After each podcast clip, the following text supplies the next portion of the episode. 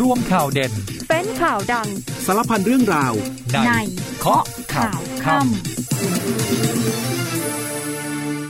สวัสดีค่ะ คุณผู้ฟังคะต้อนรับเข้าสู่ช่วงเวลาของเคาะข่าวค่ำนะคะ วันนี้อาทิตย์อาทิตย์ที่สามธันวาคม คุณผู้ฟังอยู่กับดิฉันยุวธิดาภูคำนวณ 19นาฬิกา30 นาทีเรื่อยไปจนถึง 20นาฬิกาโดยประมาณค่ะ ผ่านทางสถานีวิทยุในเครือกองทบก หรือว่าจะรับฟังออนไลน์ผ่านทาง Facebook Live ของสถานีข่าวสนามเป้าก็ได้นะคะ หลังจบรายการสามารถรับฟังเราได้อีกหนึ่งช่องทาง ผ่านทางพอดแคสต์ของ News เคาะข่าวค่ำค่ะ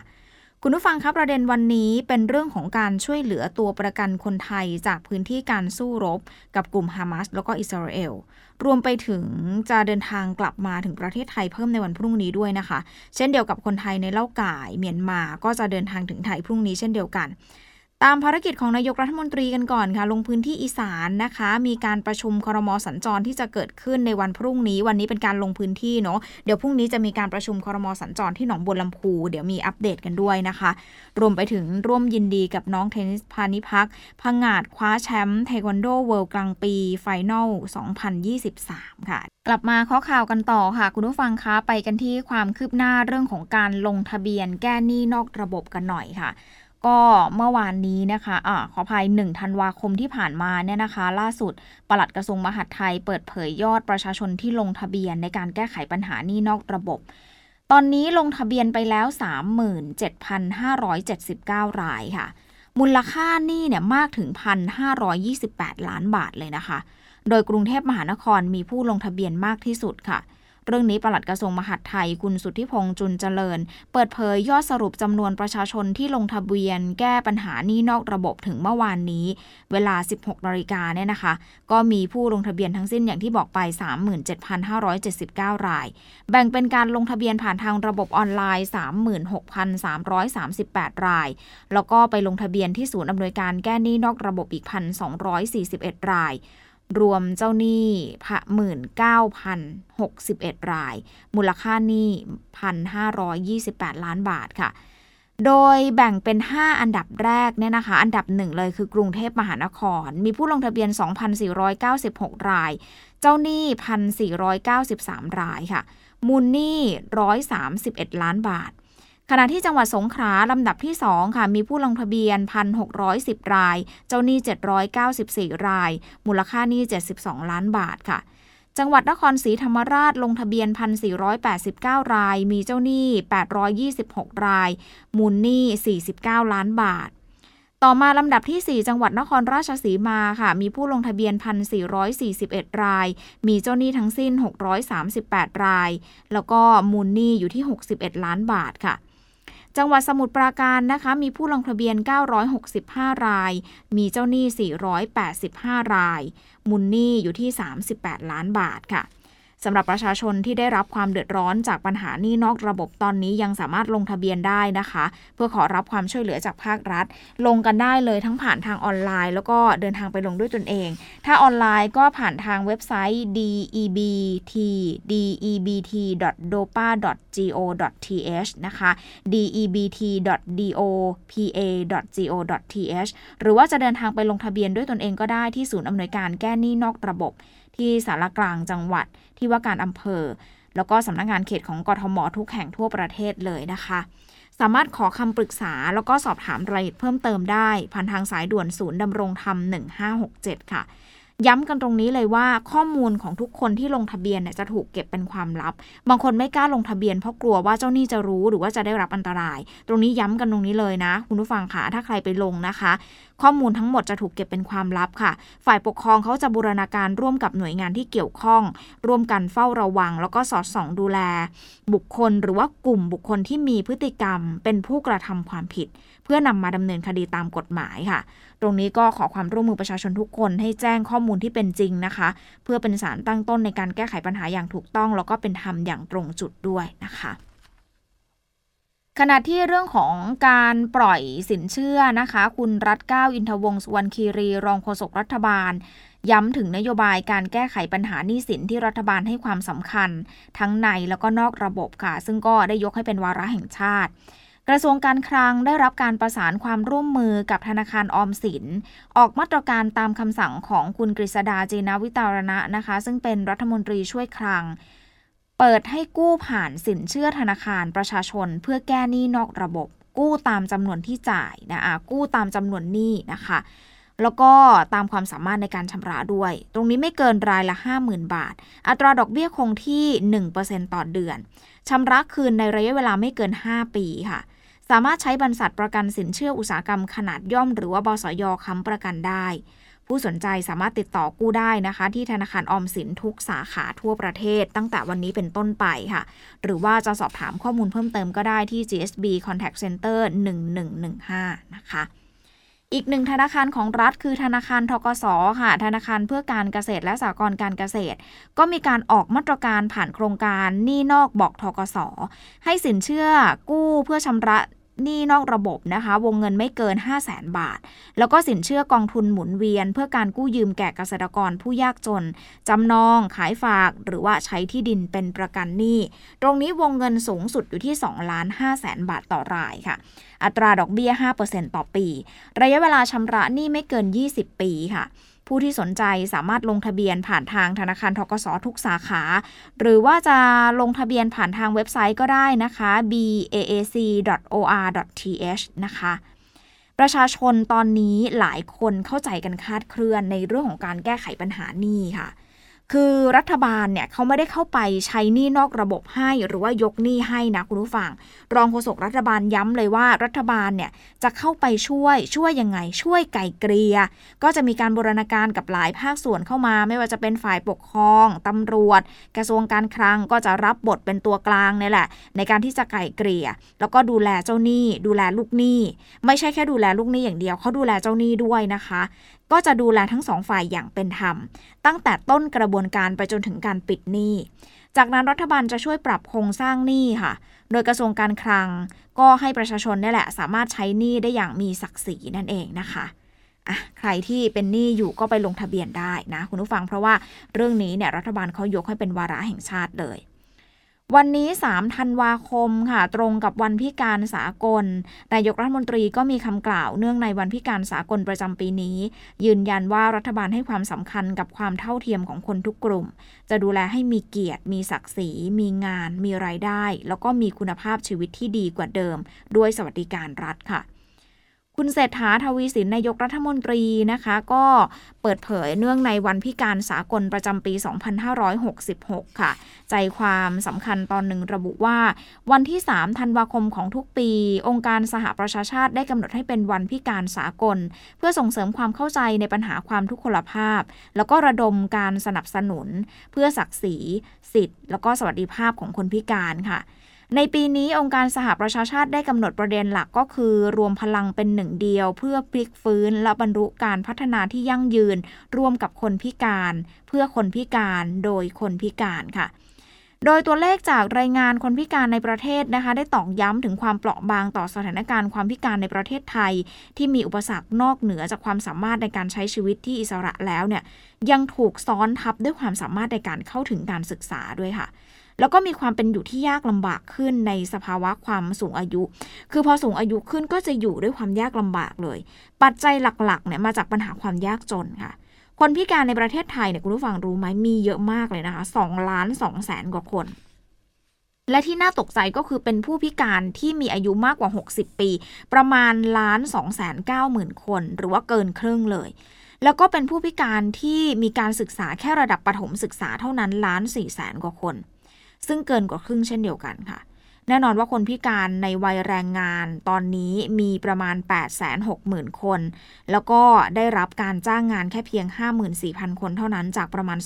20,000สถานประกอบการนะคะ ประมาณ 20,000 แห่ง แต่ว่าตรงนี้เองนายกรัฐมนตรีก็ขอบคุณสถานประกอบการเหล่านี้แล้วที่ให้โอกาสคนพิการได้แสดงศักยภาพเพื่อยกระดับชีวิต ให้คนกลุ่มนี้เนี่ยเขามีพลังที่จะสร้างเศรษฐกิจ ร่วมผลักดันประเทศไทยไปข้างหน้าไม่ต่างจากคนปกติเลยค่ะ ยืนยันว่ารัฐบาลให้ความสำคัญกับความเท่าเทียมของคนทุกกลุ่ม ไม่ว่าจะเป็นกลุ่มเพาะบาง คนพิการ ผู้สูงอายุ หรือว่ากลุ่มชาติพันธุ์ ก็จะดูแลให้มีเกียรติ มีศักดิ์ศรี มีงาน มีไรายได้ แล้วก็มีคุณภาพชีวิตที่ดีกว่าเดิม ด้วยสวัสดิการโดยภาครัฐ แล้วก็สวัสดิการโดยรัฐค่ะ การสร้างรายได้ให้กับคนไทยทุกคนลดรายจ่ายให้กับภาครัฐ ใช้ทรัพยากรที่มีจำกัดยิงลูกศรให้ตรงเป้า ให้ได้ผลเท่าทวีคูณ ตรงนี้หวังผลไปสู่การยกระดับคุณภาพชีวิตที่ดีของคนไทยทุกคน แล้วก็เป็นการขจัดความเหลื่อมล้ำที่มีอยู่มาก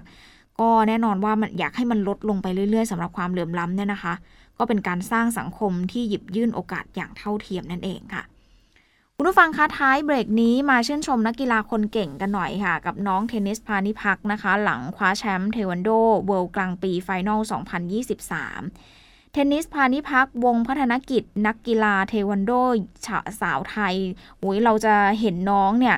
บ่อยๆ คุณผู้ฟังแล้วก็น้องดังมากเลยนะคะ ล่าสุดค่ะพังงาดคว้าแชมป์เทควันโด World Grand Prix Final 2023 เอาชนะคู่ปรับจากสเปน รายการนี้เป็นรายการส่งท้ายปีที่เมืองแมนเชสเตอร์ประเทศอังกฤษนะคะ โดยเทนนิสเนี่ยเอาชนะอาเดรียนา2ต่อ 0 ยก 5 ต่อ 2 คะแนน โดยเทนนิสพานิพักออกมาโพสต์อินสตาแกรมส่วนตัวเนี่ยนะคะ บอกว่าแชมป์โวลกลางปีครบ 1 โลแล้วจ้ะแม่แม่ขอบคุณทุกๆกำลังใจมากเลยนะคะ รักรักรักนะคะะแสดงความยินดีกับน้องด้วยนะคะ เก่งจริงๆคุณผู้ฟังโหคว้าแชมป์โวลกลางปี 12 ครั้งแล้วนะคะ ช่วงสุดท้ายของเคาะข่าวค่ำค่ะ คุณผู้ฟังยังอยู่กับดิฉันยุวธิดาภูคำนวณนนะคะ กลับมาช่วงนี้มาดูภารกิจของนายกรัฐมนตรีกันหน่อยค่ะ วันนี้นายกลงพื้นที่ภาคอีสานนะคะ ก็เตรียมร่วมการประชุมคณะรัฐมนตรีสัญจรในวันที่ 3-4ธันวาคมนี้นะคะ โดยคุณเศรษฐาทวีสินนายกรัฐมนตรี และรัฐมนตรีว่าการกระทรวงการคลัง พร้อมคณะก็เดินทางถึงท่าอากาศยานทหาร 2 กองบินท่าอากาศยานทหารกองบิน 23อำเภอเมืองจังหวัดอุดรธานีค่ะ เพื่อลงพื้นที่ตรวจราชการแล้วก็พบปะประชาชน ก่อนการประชุมคณะรัฐมนตรีอย่างเป็นทางการนอกสถานที่ ครั้งที่1ทับ2566 ที่หนองบัวลำพูค่ะ แล้วก็จะติดตามการตรวจราชการกลุ่มจังหวัดภาคตะวันออกเฉียงเหนือตอนบนหนึ่งที่ประกอบไปด้วยบึงกาฬเลย หนองคาย หนองบัวลำพู แล้วก็อุดรธานีค่ะ จุดแรกวันนี้นายกรัฐมนตรีไปที่บ้านภูดินทอง หมู่ที่ 13 ตำบลกุดดินกุดดินจี่อำเภอนากลาง จังหวัดหนองบัวลำพูค่ะ ไปติดตามการดำเนินการป้องกันและแก้ไขปัญหายาเสพติด กลไกการบำบัดฟื้นฟูผู้ใช้ยาเสพติดโดยชุมชนเป็นฐาน ก็ตลอดทางมีคนมารอให้การต้อนรับนายกรัฐมนตรีด้วยนะคะฝากฝั่งของคุณภูมิธรรมเวชยชัย รองนายกรัฐมนตรี และรัฐมนตรีว่าการกระทรวงพาณิชย์ ก็ลงพื้นที่เหมือนกันนะคะ แล้วก็เปิดเผยว่าการประชุมคณะรัฐมนตรีสัญจรในครั้งนี้ หวังที่จะยกระดับภาคอีสาน ยกระดับเศรษฐกิจของอีสาน เชื่อมโยงการค้าชายแดนค่ะ โดยคุณภูมิธรรมบอกว่ามีประเด็นสำคัญที่จะมีการนำเสนอต่อที่ประชุมคณะรัฐมนตรีสัญจรในครั้งนี้ ซึ่งก็เป็นผลมาจากการประชุมร่วมกับภาครัฐและเอกชนในพื้นที่ 5 จังหวัด ที่ประกอบไปด้วยหนองบัวลำพู อุดร หนองคาย บึงกาฬแล้วก็เลยค่ะหนึ่งก็คือการขอขยายเขตพัฒนาเศรษฐกิจพิเศษหนองคาย ให้ครอบคลุมถึงเขตนิคมอุตสาหกรรมอุดร เพื่อให้ผู้ประกอบการในนิคมอุตสาหกรรมอุดร ได้รับสิทธิประโยชน์เท่าเทียมกับผู้ประกอบการในเขตพิเศษหนองคายค่ะ ในเขตเศรษฐกิจพิเศษหนองคายนะคะสองก็คือการส่งเสริม Logistics Park ในนิคมอุตสาหกรรมอุดรธานีให้เป็น one stop service และ 3 คือการจัดตั้งเขตปลอดอากรกิจการพาณิชย์อิเล็กทรอนิกส์ ภายในนิคมอุตสาหกรรมอุดรธานี หรือว่า e-commerce นะคะ 4. คือการประกาศเขตพื้นที่การนิคมอุตสาหกรรมอุดรธานี ให้เป็นเขตศุลกากร ซึ่งคุณภูมิธรรมบอกด้วยว่าการผนวกหนองคายแล้วก็อุดรอยู่ร่วมกันในเขตเศรษฐกิจพิเศษ เป็นการผนึกกำลังสร้างความเข้มแข็งในการเป็นประตูมังกรค่ะ ให้มีศักยภาพในการสร้างความเข้มแข็งให้กับเศรษฐกิจการค้าชายแดน แล้วก็การค้าผ่านแดนซึ่งกระทรวงพาณิชย์เอง โดยกรมการค้าต่างประเทศที่ดูแลเรื่องนี้ก็จะช่วยผลักดันอย่างเต็มที่นะคะ คุณผู้ฟังทีนี้มาติดตามสถานการณ์ในตะวันออกกลางกันหน่อยค่ะ ก็ต่อเนื่องกันหน่อยเพราะว่ากลับมาสู้รบกันอีกครั้งแล้วนะคะ ซึ่งทางสำนักข่าวต่างประเทศเองมีการรายงานว่ารองผู้บัญชาการของกลุ่มติดอาวุธฮามาสกล่าวว่าการเจรจาแลกเปลี่ยนตัวประกันและนักโทษชาวปาเลสไตน์สิ้นสุดลงแล้วค่ะ และจะไม่มีการดำเนินการใด ๆ ต่อ จนกว่าอิสราเอลจะส่งมอบนักโทษชาวปาเลสไตน์ที่ถูกคุมขังอยู่ในอิสราเอลทั้งหมด แล้วก็ยุติการโจมตีในฉนวนกาซา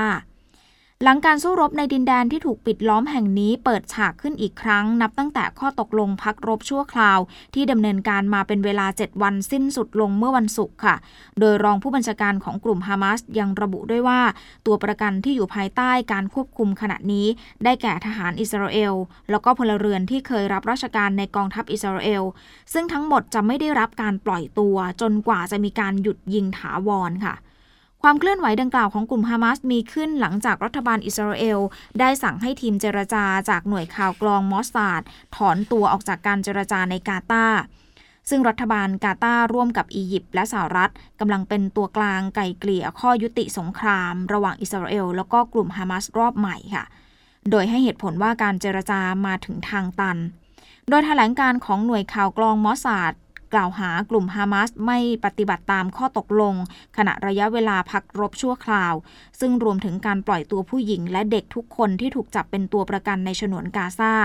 ตามรายชื่อที่อิสราเอลส่งให้กับกลุ่มฮามาสแล้วก็ได้รับความเห็นชอบร่วมกันแล้ว ขณะเดียวกันอิสราเอลยังคงเดินหน้าปฏิบัติการโจมตีทางอากาศถล่มเมืองข่านยูนิสทางตอนใต้ของฉนวนกาซา หลังสั่งให้ผู้ที่อาศัยในพื้นที่ตะวันออกของเมืองอพยพลงไปทางตอนใต้ค่ะ เนื่องจากเชื่อว่ามีผู้นำกลุ่มฮามาสบางคนหลบซ่อนตัวอยู่ ขณะที่กระทรวงสาธารณสุขของปาเลสไตน์เองออกมาระบุว่ามีผู้เสียชีวิตจากการโจมตีระลอกล่าสุดราว 240 คนเลยค่ะทั้งนี้นับตั้งแต่สงครามระหว่างอิสราเอลแล้วก็กลุ่มฮามาสปะทุขึ้น มีชาวปาเลสไตน์เสียชีวิตไปแล้วมากกว่า 15,200 คนนะคะ ส่วนในอิสราเอลยอดผู้เสียชีวิตยังอยู่ที่1,200คนค่ะ คุณผู้ฟังการช่วยเหลือคนไทยยังคงต้องตามต่อกันค่ะ ไม่ว่าจะเป็นเรื่องของคนไทยที่ถูกจับเป็นตัวประกันในเหตุความไม่สงบในอิสราเอล แล้วก็กรณีคนไทยในเล่าก่ายเมียนมา เดี๋ยวเรามาไล่เลียงกันนะคะ เริ่มกันที่กระทรวงการต่างประเทศถแถลงสถานการณ์เรียกร้องยุติความรุนแรงในฉนวนกาซา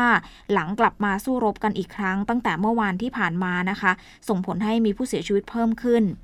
โดยกระทรวงการต่างประเทศออกถแถลงการแสดงความห่วงกังวลต่อสถานการณ์การกลับมาสู้รบกันในฉนวนกาซาค่ะ ว่าประเทศไทยมีความห่วงใยอย่างยิ่งต่อสถานการณ์การกลับมาสู้รบกันในฉนวนกาซาตั้งแต่วันที่ 1 ธันวาคม ภายหลังการหยุดยิงชั่วคราวเป็นเวลา 7 วัน แล้วก็มีความเสียใจที่ได้เห็นจำนวนผู้เสียชีวิตเพิ่มขึ้น ประเทศไทยขอเรียกร้องให้ทุกฝ่ายหลีกเลี่ยงการใช้ความรุนแรง และหวนกลับสู่กระบวนการเจรจา เพื่อขยายข้อตกลงการหยุดยิงชั่วคราว เพื่อให้ความช่วยเหลือทางมนุษยธรรม สามารถเข้าถึงประชาชนที่ได้รับผลกระทบ หลีกเลี่ยงการสูญเสียเลือดเนื้อและชีวิต รวมไปถึงหาทางออกที่ยั่งยืนได้ค่ะ และจากกรณีการสู้รบอีกครั้ง ก็ทำให้คุณปานปรีปิธารานุกร รองนายกรัฐมนตรี และรัฐมนตรีว่าการกระทรวงการต่างประเทศก็ยังกังวลนะคะบอกว่าความคืบหน้าการช่วยเหลือตัวประกันชาวไทยในอิสราเอลตอนนี้ คือกระทรวงการต่างประเทศก็ทำงานไม่หยุดละค่ะ ในการนำตัวประกันอีก 9 คนกลับมา แล้วก็ล่าสุดเองได้ติดต่อรัฐมนตรีในหลายประเทศที่เคยประสานกันไว้ ก็ดำเนินการเช่นเดิม เพื่อให้นำตัวประกันออกมาในฉนวนกาซาส่วนการขยายระยะเวลาในการหยุดยิงเพื่อปล่อยตัวประกันคุณปราณปีบอกว่า ตอนนี้ก็ยังยิงกันอยู่ค่ะ ตรงนี้มีความกังวลมากๆ แล้วก็เป็นห่วงมาก หาก หากยิงกันอยู่แบบนี้ไม่ได้ปล่อยตัวประกันในเวลานี้ เนื่องจากว่าการเดินทางอาจจะไม่ปลอดภัย แต่ก็มีความหวังอย่างยิ่งล่ะค่ะว่าการหยุดยิงจะเกิดขึ้นใหม่ ขณะนี้วันนี้เองช่วงบ่ายๆนะคุณปานปรีก็ลงพื้นที่ไปเยี่ยมคุณอนุชาตัวประกันที่ได้รับการปล่อยตัว แล้วก็เดินทางกลับมาที่ไทยนะคะ บ้านอยู่ที่อำเภอกุดจับจังหวัดอุดรธานี ไปรับฟังว่าเอ๊ะตอนนี้เป็นยังไงบ้างอยู่สบายดีไหมมีปัญหาอะไรอยากให้ช่วยเหลือดูแล ก็พร้อมที่จะทำต่อนะคะ ขณะที่ในส่วนของตัวประกัน 6 คนที่ได้รับการปล่อยตัวก่อนหน้านี้ เดี๋ยววันพรุ่งนี้นะคะ ตัวประกันที่ได้รับการปล่อยตัวตรงนี้6ราย ก็จะเดินถึงประเทศเดินทางถึงประเทศไทย คาดการณ์กันว่าน่าจะถึงสนามบินสุวรรณภูมิสักประมาณเที่ยง 15 นะคะ อันนี้ก็ต้องดูกันบางทีเที่ยวบินก็มีดีเลย์บ้างนะคุณผู้ฟังเนาะก็แน่นอนว่าจะมีคนไทยไปรอรับ มีญาติพี่น้องไปรอรับที่สนามบินสุวรรณภูมิแน่นอน 6 รายจะเดินทางถึงไทยพรุ่งนี้เที่ยงนิดๆนะคะ ทีนี้ไปดูความคืบหน้าฝั่งเมียนมากันหน่อยค่ะ ฝั่งเมียนมาก็ยังคงต้องช่วยเหลือคนไทยในเล่าก่ายเหมือนกัน กระทรวงการต่างประเทศเผยว่าคนไทยที่ได้รับการช่วยเหลือจากเมืองเล่าก่าย จะเดินทางถึงไทยพรุ่งนี้ค่ะแล้วก็เตรียมเข้าสู่กระบวนการคัดกรองเกี่ยวกับอาชญากรรมข้ามชาติหรือไม่ ตามที่กระทรวงการต่างประเทศได้มีการแจ้งช่วยเหลือคนไทยในเมืองเล่าก่ายจำนวน 266 คน โดยเครื่องบินเช่าเหมาลำ รวมไปถึงกลุ่มอื่น ๆ ที่ได้รับความช่วยเหลือกลับประเทศผ่านช่องทางทางบกเนี่ยนะคะ ล่าสุดสถานเอกอัครราชทูตณกรุงย่างกุ้ง ได้มีการประสานงานกับหน่วยงานต่างๆ รวมไปถึงมิตรประเทศที่เกี่ยวข้องดำเนินการอพยพคนไทยจากเมืองเล่ากายอีก 83 คน รวมถึงช่วยเหลือคนชาติของประเทศอาเซียนก็คือมาเลเซียออกมาด้วยค่ะ ก็คือช่วยมาเลเซียออกมาด้วย คือคนไทยกลุ่มนี้ค่ะ ได้เดินทางออกจากเมียนมาโดยปลอดภัยแล้ว แล้วก็กระทรวงการต่างประเทศเขาได้จัดเครื่องบินเช่าเหมาลำโดยสายการบิน Lion Air แล้วก็คาดว่าจะมาถึงไทยพรุ่งนี้ประมาณตีหนึ่งสี่สิบนะคะ ก็คือช่วงดึกๆอะค่ะทางนี้เองเมื่อเครื่องบินอพยพเดินทางมาถึงไทยแล้วสำนักงานตำรวจแห่งชาติเขาก็จะอำนวยความสะดวกให้กับคนไทย ในการตรวจคนเข้าเมือง แล้วก็คัดกรองผู้เสียหายจากการค้ามนุษย์ตามกลไกส่งต่อระดับชาติ แล้วก็ผู้ที่อาจจะมีส่วนเกี่ยวข้องกับกระบวนการอาชญากรรมข้ามชาติต่อไป อันนี้เขาก็จะมีการคัดกรองตามกระบวนการนะคะ คุณผู้ฟังทีนี้ไปดูเรื่องเฉากันหน่อยค่ะกำลังเป็นประเด็นพูดถึงอย่างมากเลยกรณีมีสื่อเยอรมัน เข้ามาทำสกู๊ปรายงานเรื่องของการทำการค้าประเวณีเด็กในไทย แล้วก็มีการจ่ายเงินเพื่อนหนีคดีออกนอกประเทศ เรื่องนี้เนี่ยหน่วยงานที่เกี่ยวข้องเขาเร่งข้อมเร่งตรวจสอบข้อเท็จจริง ปมรับสินบนผู้ต้องหาชาวเยอรมันที่หนีคดีค้ากามเด็กค่ะ จากกรณีสำนักข่าวของเยอรมันเผยแพร่สกู๊ปข่าว Sex Tourist in Thailand ในเนื้อหาพาดพิงถึงการจ่ายสินบนเจ้าพนักงาน เพื่อแลกกับการปล่อยตัวหนึ่งในผู้ต้องหาในคดีกระทำชำเราเด็ก อายุไม่เกิน 15 ปี ในบาร์แห่งหนึ่งในพื้นที่เมืองพัทยาของชนบุรี เรื่องนี้พลตำรวจโทสมประสงค์เย็นทวม ผู้บัญชาการตำรวจภูธรภาคสองเปิดเผยบอกว่าได้สั่งการให้ตรวจสอบข้อเท็จจริงในเรื่องที่เกิดขึ้นแล้วค่ะ ว่าเกิดความผิดพลาดในส่วนไหน เนื่องจากมีเจ้าหน้าที่หลายหน่วยงานเข้าไปเกี่ยวข้อง แต่หากตรวจสอบพบว่ามีตำรวจเข้าไปเกี่ยวข้องกับการเรียกรับสินบน ก็ต้องดำเนินการเอาผิดแน่นอน ส่วนขั้นตอนการดำเนินคดีโดยทั่วไปเนี่ยนะคะ หากผู้กระทำความผิดถูกดำเนินคดีในประเทศแล้ว ชื่อของผู้กระทำความผิดก็จะปรากฏในฐานข้อมูล ซึ่งเมื่อเดินทางออกนอกประเทศก็จะสามารถตรวจสอบได้ ในส่วนนี้ก็มีส่วนหนึ่งที่จะตรวจสอบให้ได้นะคะ ตรวจสอบให้ได้ก็คาดการณ์กันว่าน่าจะสักประมาณสัปดาห์ ภายในสัปดาห์นี้แหละ จะสามารถอธิบายเรื่องทั้งหมดที่เกิดขึ้นได้ เพราะว่าตอนนี้หลายคนจับตามองประเด็นนี้อยู่นะคะอะคุณผู้ฟังไปดูข่าวต่างประเทศค่ะ ไปกันที่ฟิลิปปินส์เมื่อคืนนี้มีรายงานเกิดแผ่นดินไหวรุนแรงขนาด 7.6 ความลึก 32 กิโลเมตรค่ะ นอกอนอกชายฝั่งมินดาเนาของฟิลิปปินส์ ขณะที่สถาบันภูเขาไฟและธรณีวิทยาฟิลิปปินส์เตือนว่าอาจเกิดคลื่นสึนามิพัดเข้าฝั่ง บริเวณจังหวัดซูริเกา เดลซู แล้วก็ดาวาวโอเรนทัลภายในเที่ยงคืนตามเวลาท้องถิ่นค่ะ ซึ่งผู้อาศัยในพื้นที่ดังกล่าวก็ได้รับคำสั่งให้อพยพขึ้นที่สูงเพื่อความปลอดภัย ขณะเดียวกันทางการญี่ปุ่นได้มีการสั่งอพยพประชาชนบางพื้นที่บริเวณชายฝั่งตะวันตกเฉียงใต้ พร้อมเตือนว่าอาจจะเกิดสึนามิสูง 1 เมตร พัดเข้าหาฝั่งในช่วงตีหนึ่งสานาทีของคืนนี้อย่างไรก็ดีสุดท้ายแล้วมีรายงานเกิดคลื่นสึนามิเพียง 40 เซนติเมตรบริเวณเกาะฮาฮาจิโจจิมะนะคะของญี่ปุ่นนะคะ ก็แรงสั่นสะเทือนทำให้เกิดไฟดับในบริเวณชายฝั่งของเกาะมินดาเนาของฟิลิปปินส์ด้วย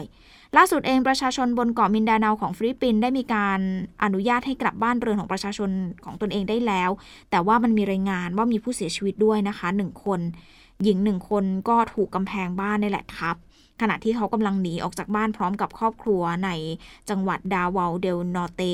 ขณะที่สถาบันภูเขาไฟวิทยา แล้วก็แผ่นดินไหวของฟิลิปปินส์แถลงว่าสึนามิจากแผ่นดินไหวครั้งนี้ได้ผ่านพ้นไปแล้วค่ะ แล้วก็แนะนำให้ประชาชนในชุมชนที่เสี่ยงภัยเนี่ยปฏิบัติตามคำสั่งของทางการท้องถิ่น แล้วก็เฝ้าระวังสถานการณ์ต่อไป เนื่องจากตรวจพบแรงสั่นสะเทือนหลังแผ่นดินไหวหรือ aftershock มากกว่า 600 ครั้งนะคะ คุณผู้ฟังหมดเวลาของข้อข่าวค่ำแล้วนะคะ กลับมาพบกันใหม่ในวันพรุ่งนี้เวลาเดิมสำหรับวันนี้ดิฉันยุวธิดาภูคำนวณลาคุณผู้ฟังไปก่อน สวัสดีค่ะ สวดมนต์เป็นยาทาวิปัสนาเป็นยากิน จะพาคุณผู้ชมมาฟังประวัติ และคุณูปการของหลวงพ่อจรันพร้อมชมสถานที่สำคัญต่าง ๆ ภายในวัดอัมพวันจังหวัดสิงห์บุรี และมาฟังคติธรรมทำอย่างไรหากลูกหลานไม่เคารพพ่อแม่ ติดตามได้ในรายการเที่ยวทางธรรม วันจันทร์ที่ 4 ธันวาคมนี้เวลาบ่ายโมงครึ่งทางทีวี5 HD ชมทางออนไลน์และชมย้อนหลังได้ที่ Facebook, YouTube และทุกแพลตฟอร์มของ TV5 HD ออนไลน์